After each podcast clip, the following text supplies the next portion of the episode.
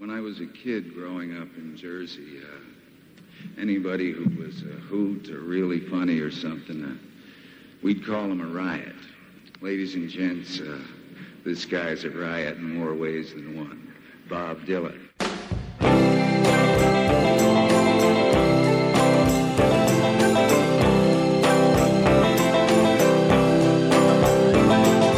When you're lost in the rain in Juarez, and it's Easter time too, and your gravity fails and negativity don't pull you through, don't put on any airs when you're down on Rue Morgue Avenue. They got some hungry women there, and they really make a mess out of you. Now, if you see St. Annie, please tell her thanks a lot. I cannot move. My fingers are all in a knot. I don't have the strength to get up and take another shot. And my best friend, my doctor, won't even say what it is I've got. Sweet Melinda, the peasants call her the goddess of gloom. She speaks good English, and she invites you up into her room. And you're so kind and careful not to go to her too soon. And she takes your voice and leaves you howling at the moon. This is Pod Dylan, the show that celebrates the work of Bob Dylan one song at a time, proud member of the Fire and Water Podcast Network. I'm your host, the freewheeling Rob Kelly, and joining us once again is my pal Lee Assef. Hi, Lee. Hi, how you doing, Rob? I'm doing great. I'm glad to have you back. Uh, this song, just like Tom Thumb's Blues, which is track eight of side two of Highway, the classic uh, Highway 61 revisited. Uh, this is going to be a fun one to talk about because Lee, I have a little secret to share with you, and and nobody's Really? nobody's listening, so we're we're, we're good. Um, this is my favorite song on this album. Really? It is. Wow. It is. I can't argue that it's a better song, quote unquote, doing air quotes here, than, of course, like a Rolling Stone or Desolation Row, which are genius level accomplishments. Agreed. But it, if if I think of the one that gives me the most pleasure to listen to when I listen to Highway 61 all the way through, it's this one. So I am super excited to talk about it. That's awesome, man. Because I do. I love this song too. It's got one of the things I wrote in my notes was, I, as much as I love the '61 version, I absolutely adore the version that's on um, um, Bootleg Series Seven, No Direction Home. Okay. And it's, and I I know I'm segueing into a weird spot into it, but it's just the general pace of the song. I like the pace on that version, but it's got this really nice sort of drunk at a siesta kind of thing, refl- reflecting on the trouble you've been in. And by the time you get to the end of it, it's like, I've had enough. I'm going back home. this was, it, you can't tell it, it was fun, but was it really? You know, kind of thing. It's just like, I'm done. I'm done. I can't do anything. I got to get out of here, kind of thing. So yeah, I love this song too, and it's nice, especially in '61, which, like you said, has so many great, you know, the opening and the closing alone, you know, tracks, and just this has just got a nice leisurely pace to it. It's just kind of going through it slightly drunkenly. Yeah, yeah, slightly. Yeah, I, yeah. Mm-hmm. It, it definitely has the feeling of a party that got a little out of hand, and Yep. and and as much as I've I've seen people uh, refer to Highway 61 Revisited as a concept album, and I don't Mm-hmm. I don't think when they call it a concept album, they think of they're they're calling it that in the sense of like a, one of those Yes concept albums of the 70s, where it was like you know We'll take one of literally about like a wizard that went through Mm-hmm. time. And this is more thematically a concept album I agree. but at the same time, you know, if you really if you really want to, you can say that you know Bob Dylan, the character, the the, the singer, is. Right. following this road through America, uh, and and he's you know it's the spine of America, Highway 61, and he's examining what he sees. And when you get to this point, he's literally run out of America. He's now Yep. in Mexico. He's out of the country, and then of Uh-huh. course the song ends with where he talk, and I'll, I'll get to the line in a second. But in the, the Right. song ends where he talks about going back to New York City, which I think leads effortlessly into Desolation Row. It And so it, it really, as close as you can say that any of these songs are quote unquote in the same universe Mm-hmm. uh, of each other, this is what it feels like to me is that it's like, okay, he has bottomed out. This character Yes. is, is just now not even in the United States anymore, and things are no better than Mm-hmm. they were in America because everything here in this town is bad. Everything is bad. I mean, it's just they they talk about the um. I don't have the, corrupt strength to get up and yeah. There's corrupt cops. I don't have the strength to take up and take it, get another shot. I mean, it's, Yep. this is somebody strung out on drugs. Presumably, doesn't even have the effort Yep. to to do more drugs. That's how wasted they are. Sweet Melinda, who's obviously a prostitute. You Yeah. know, uh, there's, there's all these you know nefarious stuff. And I wanted to say something I had not thought of until I was taking my notes earlier. Was you know you and I of course did Political World, which Right. is a song steeped in corruption. I mean, the whole song is about the the corruption of the system and everything around it. And I never never really thought about how this one is kind of like a not a bookend. It's not really that close, but in its thematic sort of fashion, it's corruption at its core and just things going bad. You know, and you know, like you said, bottomed out. That's a great way of putting it because he is. I feel like this movie reminds me of Sam Peckinpah filming. Oh yeah, Br- Bring Me the Head of Alfredo Garcia. yes, Kinda- yeah.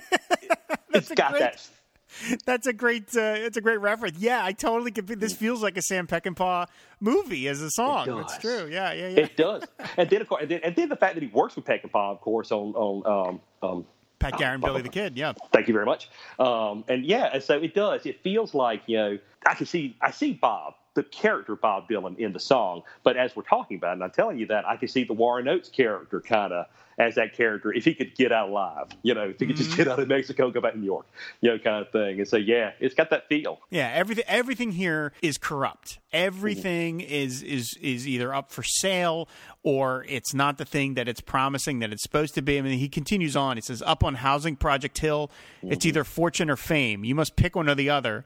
Though neither of them are to be what they claim. If you're looking to get silly, you better go back to from where you came. I love that line. You, you're looking too. at it like this is not a place to kind of dick around because you're gonna Yep. you're gonna end up dead somewhere because the cops don't need you and man they expect the same which is another amazing Another- turn of phrase that you know even the and, and continues on he's now all the authorities they just stand around and boast how they blackmailed the sergeant at arms into leaving his post and picking up angel who just arrived here from the coast who looked so fine at first but left looking just like a ghost and you're like oh my mm-hmm. god all these poor people. And then he wraps it up with, "I started out on Burgundy, but soon hit the harder stuff." My everybody, yeah, everybody said they'd stand behind me when the game got rough, but the joke was on me. There was nobody there to even there to call my bluff. I'm going back to New York, New York City. I do believe I've had enough. I mean, it's just every facet of this town is riddled with corruption and and this this poor guy that has found himself here is like I thought maybe this would be a great place to bottom out. I keep using the phrase, but this Yep. is this is too bad even for me. I'm going back home. Going back to what you said, if you're looking to get silly, it's it's almost saying if you're just a frat boy down here to think he's going to get drunk and get laid or something, you are in the wrong place. You do not come here. You know, go to Tijuana or something if you want to do that, maybe, but don't come here because it's not what you expect. Yeah, and this Um, this thing is littered with literary references. I mean, I just mentioned Up on Housing Project Hill, which is from Jack Kerouac. Uh, he mentions Rue Morgue Avenue, which is, of course, uh, uh, Edgar Poe. Allan Poe's first detective story. And then the whole notion of being drunk and dissolute in this Mexican town is from Under the Volcano, the the, the novel, which was made into a movie directed by uh, John Huston and starring Albert Finney in the '80s. The, so the late great Albert Finney, late Good great call. Albert Finney, yeah. So I mean, this Did not know that. Like, I mean, Bob was such a sponge at this time. He was just reading and reading and reading and soaking Mm-hmm. up all these references, and so it does have kind of carnival feel to it. But it's again, it's a carnival that's getting out of control. It reminds me, as as I keep saying this, and it's notes, notes, notes. But I realized that the town reminds me of the Black Hills version of Deadwood from the show Deadwood. Interesting. You know, which is again, there's no law; it's all corrupt. You know, there's a few people who aren't corrupt, and they're luckily surviving for the most part. But it's just, you know, it is. It's it's the it's the land of the doomed to a certain degree. You know, it's just, you know, it maybe there's prosperity, maybe, you know, but at the same time, you know, you're probably just going to get sucked into the abyss. You know, unless, unless you're lucky, you can get out. Yeah, when I when I sing along to this in my car, I mean, I just I don't know. I find it again. It's such a dark song, but Dylan's vocal is so kind of amused a little. It is. almost bemused. Oh, I like that. It- it is. It's just Oh. like he's just sort of f- thinks this is funny that he's commenting on all this stuff, uh, and and there's again, there's just something about. I mean, it's not like. Like a Rolling Stone, where he's hectoring poor Miss Mm-hmm. Lonely, uh, and even Queen Jane, approximately, which we covered on the show, is much more gentle. But this is this is like, wow, this is pretty bad stuff. But it's almost like a guy from his balcony that's Mm-hmm. just watching it all and is sort of removed from it. Like, wow, that was not like you could sort of picture Bob uh, on a on a balcony watching this and then going into his room and typing away. You know, like Uh-huh. tack tack tack tack tack. tack. Oh, here we go. This I'm gonna add this. And Sweet Melissa, the angel. I mean, all these again, Mm-hmm. all these characters in this in this uh, song. agree because you're right. Sweet Melissa again, Melinda, the goddess of blue. You know, and, and you're right. There's so many in there. And the cops. You know, the the sort of ubiquitous, um, you know, slightly authoritarian, corrupt cops. you know, you're right. It's got a lot of great characters, and it's just again, and and uh, again, my favorite line is, "I started out on Burgundy, but soon it hit the harder stuff." I love that. I can almost see now that you've made that reference, and I can see Bob on, on the on the windowsill up there, you know, sipping on his uh, on his on his wine. You know, maybe thinking about moving on to something and picking up a notepad to write down, you know, what he sees down there on the street, kind of thing. That's neat, man. Mm. Now you mentioned the other one of the version off the bootleg series, Volume Seven. You said that's your Mhm. favorite, or That is. okay? Because this song it took Bob 16 takes to get this. That's a lot more than he normally would do. But obviously, like he did with like a Rolling Stone, which I think was done in like nine takes, he knew Mm. that this was special. He knew this this had to be right. So 16 is, but that's a that's a high number for for That's Dylan like- to do. That's like that's like David Fincher or Stanley Kubrick. Let's do it again. Let's do it again. Let's do it again. Now, what what is it about the other version that you like so much? Again, it's something I kind of and I could should have saved it for now, but at the, there's there's a slightly more laid, in my opinion, there's a slightly more laid back tempo in how the music plays out on this version than on the 61 version. I also that when it says when your gravity fails, I love the version where it's like when your gravity drops and negativity won't pull you through. I just like the line. I just like drops instead of fails. For some reason, he just sort of floats through it. And Hmm, I'll be honest, and I'll also be honest. You're such a Bob you're you're my Bob expert. You are, and you've been in the game for a while. I'm I'm I'm a late bloomer, really. But and I, so really, I probably listened more to bootleg seven first than when I started listening to 61. So I had so most of the cuts, most of the alternate takes of the songs from 61 that are all on bootleg seven. I like the bootleg seven versions better, just because that's where I started with them. And so I kind of have a soft spot for those versions, and it's just again, there's something because I before I before we got together on this and I was taking notes, I was listening back and forth to those two versions, and it really, you, I, I, I could tell there's something about they strummed the guitar just a little bit more laid back, a little more you know Mexican siesta style, you know, kind of. And, and maybe it's just me. It's probably so subtle, it's just not really there. But I don't know. There's just something a little more. He's a little more drunk and laid back on that this cut of it than I feel like he is on the one that winds up on the album, which seems a little crisp by comparison. Yeah, just I can see that. No, I can see it. I mean, again, I think it's there if you want it to be there. I think that's Mm-hmm. that's that's Bob's thing. Uh, you mentioned the, the the musicians, and this is something that I, I don't credit enough on the show, and I want to make more effort to talk about the the band that Dylan's playing with because I mean, this band that he had backing him on uh, Highway 61 is just beyond compare. Uh, of course, we've got Mike Bloomfield, uh, the late great doomed Michael Bloomfield on electric Mm-hmm. Guitar, Al Kooper on electric piano, Paul Griffin on piano, and Harvey Brooks on bass guitar, and Bobby Gro- Bobby Gregg on the drums. And my actually favorite part of the song, as much as I love the lyrics, and I do love the lyrics, my favorite part is when the song ends and we hear that strum.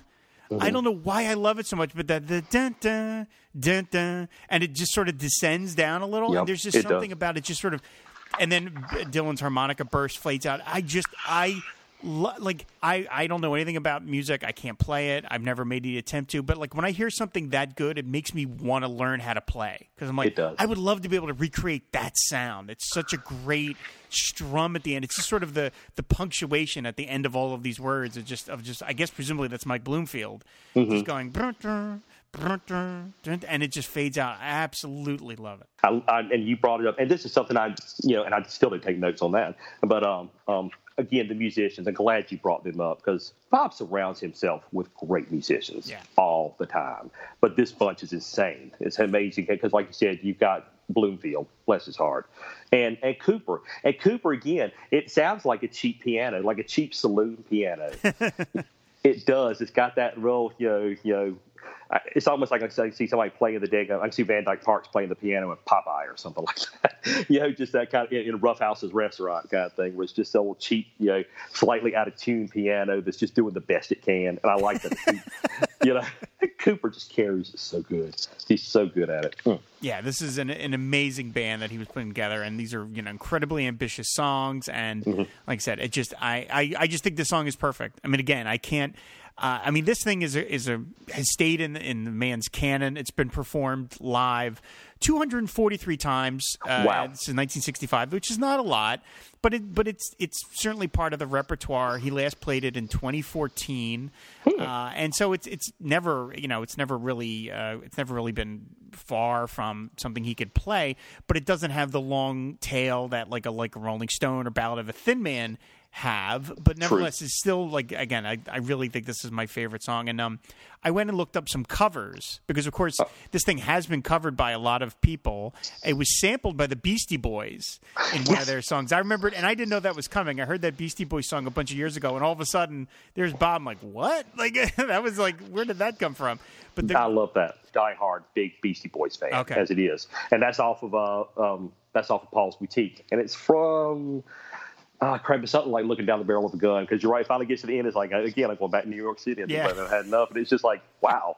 And so when I fell in love with Bob, it was like, ha ha, I know that. Yeah, I love it. I love that that works in there. And um, the cover wise, uh, there was one by Nina Simone, and I had, uh, I I played that, and I like you would not. It's real mellow. It's super mellow, and boy, do I love it! I'm kind of, I'm only really vaguely familiar with Nina Simone, Me too. And uh, but I was like, oh my god, this cover is extraordinary. Now I kind of want to go get some albums of hers because I was like, this is a really interesting interpretation of this song. I mean, just Mm-hmm. to do it in this kind of mellow, slow way, but I really loved it. It's you can hear it on YouTube. It's absolutely fantastic. My pal uh, Laura Tenschert played it on uh, her show, definitely Dylan, during the um, one of the um, covers episodes, Uh-huh. and that's it's really. I mean, it's just it's just extraordinary. So that's a really great cover. And speaking of covers, I do need to mention this. When I was at the 30th anniversary concert in 1992, Neil Young was the first act on stage after the debacle with Sinead O'Connor, where uh-huh. she got booed, and so it re- it turned the crowd around because, of course, a bunch of the crowd, a bunch of the assholes were yelling at her, and mm-hmm. then they said, "Ladies and gentlemen, Neil Young," and of course, everybody likes Neil Young, and so it sort of like turned the mood of the place. So Neil Young comes out and he sang two songs, and one of them was this. He sang just like Tom Thumb's Blues, and he the first song he did was this one, and when he mm-hmm. gets to the line and your gravity fails and negativity don't pull you through. If you go back and listen to that cover, he leans hard on the word negativity. And he's and he, he sings and gravity fails and negativity don't pull you through. And I'm like, that's his comment. That's his comment Neil. to the audience. Yeah, and I, I picked it up immediately. I'm like, he's talking to you. I like I, I I didn't turn to the guy next to me who was booing, but I because I was too too much of a chicken. But I could have because I should have been like, that was for you, buddy. Yep. That's Neil's talking to you. You know, you're being an asshole to Bob and his guests here.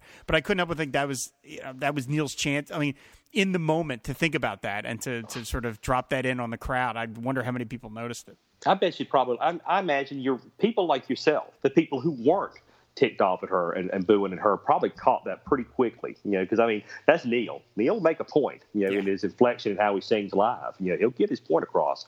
And I think you're right. I, I wouldn't be surprised if you're. They're not the only person that caught that. That was probably one looked at the guy or the girl next to him like, yeah, dick. Yeah, yeah. Just, just I- enjoy. Just shut up, and enjoy the show. This is you know? right. This, this this is Bob. You're in Bob's house and you're booing one of his guests. Completely Yeah. inappropriate. And putting aside the fact that you're booing someone for protesting something and you're booing them while you're at a concert celebrating Bob Dylan. Exactly. Okay. Did you just miss the point? yeah. What, what are you getting out of this? Um, the other thing I wanted to mention about this song is that uh, this was part of the repertoire when Bob was touring America and England, uh, and he was doing the rocked up version. And this was released, the, a, a, a live version from that, that tour was released as a B side to I Want You uh, the next year. And for many years, it was the only audible, of officially released example of what Bob Dylan and the band sound like in 1965. It was literally the only, until the Biograph set, it mm-hmm. was literally the only officially sanctioned song you could get from that tour was this random B-side. That's insane to think you had to wait that long. If you were already, if you were a fan from then, you know, and oh my God, I never thought about that. Yeah. Wow. Yeah, Because I take it for granted now because you've got so much of it you to choose from. But wow. Yeah, pre Bootleg series, uh, Columbia Records was pretty parsimonious with getting that stuff out. And so yeah, now it's now we got a you know it's a, an abundance of riches, you know. But but before League Series, little stuff was tough to get. So um, live wise, I mentioned I said that he did it 243 times. I've actually seen him do this live, mm-hmm. and I saw him at Madison Square Garden sing this on November 19th, 2001, wow. which was Dylan's first show after the 9 11 attacks. And when he sang the line, I'm going back to New York City, I do believe I had enough, that was an incredibly cathartic moment. The crowd cheered wildly because it felt like that was. I mean, we know Bob doesn't comment from the stage. He doesn't talk. Right. He, he, as he says, he lets the songs do the talking. But that line felt like that was Bob commenting of the moment. That I'm back in New York City you know, I'm going back to New York City. This is my town, mm-hmm. and it obviously it's been it's been handed a, a, heavy blow just a just a couple of months ago, but I'm back, and it the crowd really went. It was I start to my eyes start to get misty when I think about it because it was just such an amazingly genuine moment, and it's it's remarkable that you know Dylan's got so many songs in his catalog that he can pull these lines out. Yeah. That that might not have a particular resonance at the time, and then 30 years later they do. I think about it's funny you mentioned that. I, I really love the um, live version of "It's All Right, My I'm, I'm, oh, I'm yeah. Only Bleeding." This all before the flood. Yep. And when he makes the comment about even the president of the United States, United States, president of the United States must stand naked, and the crowd just goes yep. crazy. Yep. You know, because it's all very, it's all Nixon. It's yep. all right there. Like you said, Bob doesn't always do that, but he did that time, and they got it. Yeah. You know, says I, that, I bet that was. I bet when y'all were all there, because you're right, an affirmation that you know it's going to be okay. We can go back to New York City. You know, we can yeah, you know, it's our it's our town. Yeah, you know, it's good. It's all right. You know, it's all right. It's gonna be all right. Bob you know? Dylan's telling us to stand strong, and that's a good thing because that's that's what you need to hear from this guy. You know, and so Damn yeah, it was a really really great moment. So yeah, I I just. Like I said, I, I can't argue that it's a quote unquote better song than like a Rolling Stone or or even Ballad of a Thin Man or Desolation Row. Uh, but this this like I said, I, I love all I love all the songs on Highway Yeah. 61, of course. But this one is sort of really my favorite. I just think it's just it's just endlessly listenable, and I just love the the feeling of desolation. And by the way, we should mention that, of course, the line up on Housing Project Hill, which I mentioned is from Jack Kerouac, is from a Jack Kerouac poem called Desolation Angels. And of ah. course, desolation figures pretty heavily into the very next song. Exactly, and I really appreciate. I really like your your summation of that. How you know it's not it's a thematic concept, Alvin. I, and you're right. I love that how it goes from in Mexico, from not even being in America to going back into America, back to where you feel safest, or at least, well, I guess you feel safe in New York at that time. But um, but nonetheless, it still takes you right back into America, right back to essentially where you started to a certain Yep. degree. You know, and that's really that's a great great, I guess, analogy of that. I never had considered that. That makes so much great sense. Thanks Yeah. for turning me onto that alone. Well, That's yeah. great. I mean, uh, you know, I spent a lot of time analyzing all this stuff. Uh, so, but yeah, I said this is. I just, I absolutely just, I just love this song. I love all the. I think there's virtually every line is is just terrific. I mean, every line is evocative, and it gives you this sort of feeling of these. You know, madhouse full of characters that are populating this world, and Dylan eventually just like, I got to get out of here. I can't, I can't stand this anymore. And again, the band is just as as good as they ever could be. It's they're just absolutely amazing. So, uh, is there anything else you want to say about just like Tom Thumb's Blues before we wrap up? Not that I could really think of. Just, um, just again, thank you. I'm so glad this is that you told me that that you brought that up to us that this is your favorite off of this album because it's gold. It's absolutely out of because out of all the Dylan songs. Again, I think I mentioned it last time on Political World that I tend to gravitate towards the earlier stuff, specifically where it goes from folk to electric. And this is just it's this is one of mine that's on my my kind of premier Dylan you know uh, playlist is on my phone and all that jazz. And it's just I love it. I love it to pieces. And again, thank you for letting me be on here with you and talk about this because this I couldn't answer better. This Oh, is really good. Well, thank you. Like I said, it's, it's always fun talking to you, and I enjoyed when you were on talking about political world. And like I said, I, this song is just is just terrific. So uh, I guess that is going to do it for just like Tom Thumb's Blues. Lee, thank you once again. I really appreciate it. Um, thanks everybody for listening. Of course, you want to listen to back episodes of the show, go to the website fireandwaterpodcast.com. You can subscribe to the show on iTunes and on Stitcher, and we're always talking Dylan over on Twitter, which is at pod underscore Dylan. So thanks everybody for listening. Until next week, we will see you later. Bye.